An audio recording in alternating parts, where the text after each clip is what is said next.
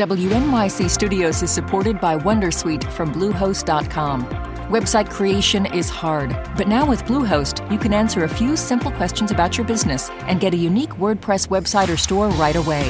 From there, you can customize your design, colors, and content. And Bluehost automatically helps you get found in search engines like Google and Bing. From step-by-step guidance to suggested plugins, Bluehost makes WordPress wonderful for everyone. Go to bluehost.com/wondersuite. Listener supported. WNYC Studios. Hey, Lulu here. Whether we are romping through science, music, politics, technology, or feelings, we seek to leave you seeing the world anew. Radiolab adventures right on the edge of what we think we know, wherever you get podcasts. Welcome to NYC Now, your source for local news in and around New York City from WNYC. It's Tuesday, June 6th. Here's the morning headlines from Kerry Nolan. Polls are open in New Jersey today for the primary election, and every seat in the state legislature is on the ballot. WNYC's Nancy Solomon reports. All 40 seats in the state Senate and all 80 seats in the Assembly are on the ballot in what is expected to be a low turnout election. The redrawing of district maps last year prompted some longtime legislators to retire rather than face voters unfamiliar with them. There are 26 open seats. In one Essex County district, incumbent state senators Richard Codey and Nia Gill are facing off. And in South Jersey, Republicans are fighting it out in two legislative districts.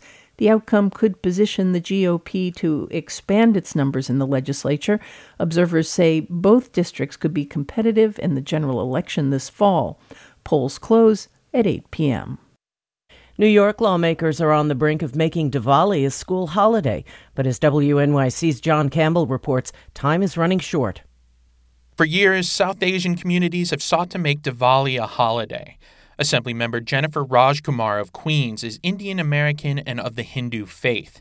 She says it would mean much more than a day off of school to the more than 200,000 New Yorkers who celebrate the Festival of Lights. For hundreds of thousands of South Asian New Yorkers, this is the government saying, We recognize you, we see you, and we hear you. Legislative leaders support the effort, but it's not a done deal. They haven't decided whether it should apply statewide or just in the five boroughs.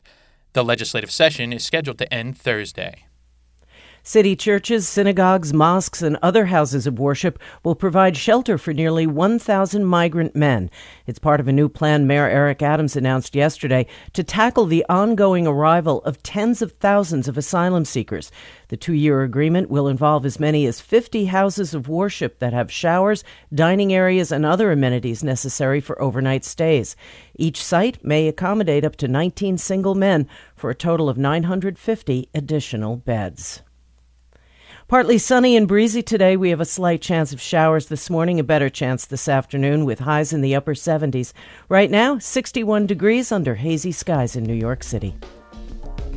Thanks for listening. This is NYC Now from WNYC. Be sure to catch us every weekday, three times a day, for your top news headlines and occasional deep dives. And subscribe wherever you get your podcasts. See you this afternoon. You might be right. It's simple, but something you almost never hear in politics today, with each side more concerned about scoring political points than solving problems. I'm Bill Haslam, a Republican. And I'm Phil Bredesen, a Democrat. We're former Tennessee governors, and we invite you to listen to our podcast, You Might Be Right. Join us and guests like Al Gore, Paul Ryan, Judy Woodruff, as we take on important issues facing our country. Listen and subscribe to You Might Be Right, a new podcast from the Baker School at the University of Tennessee.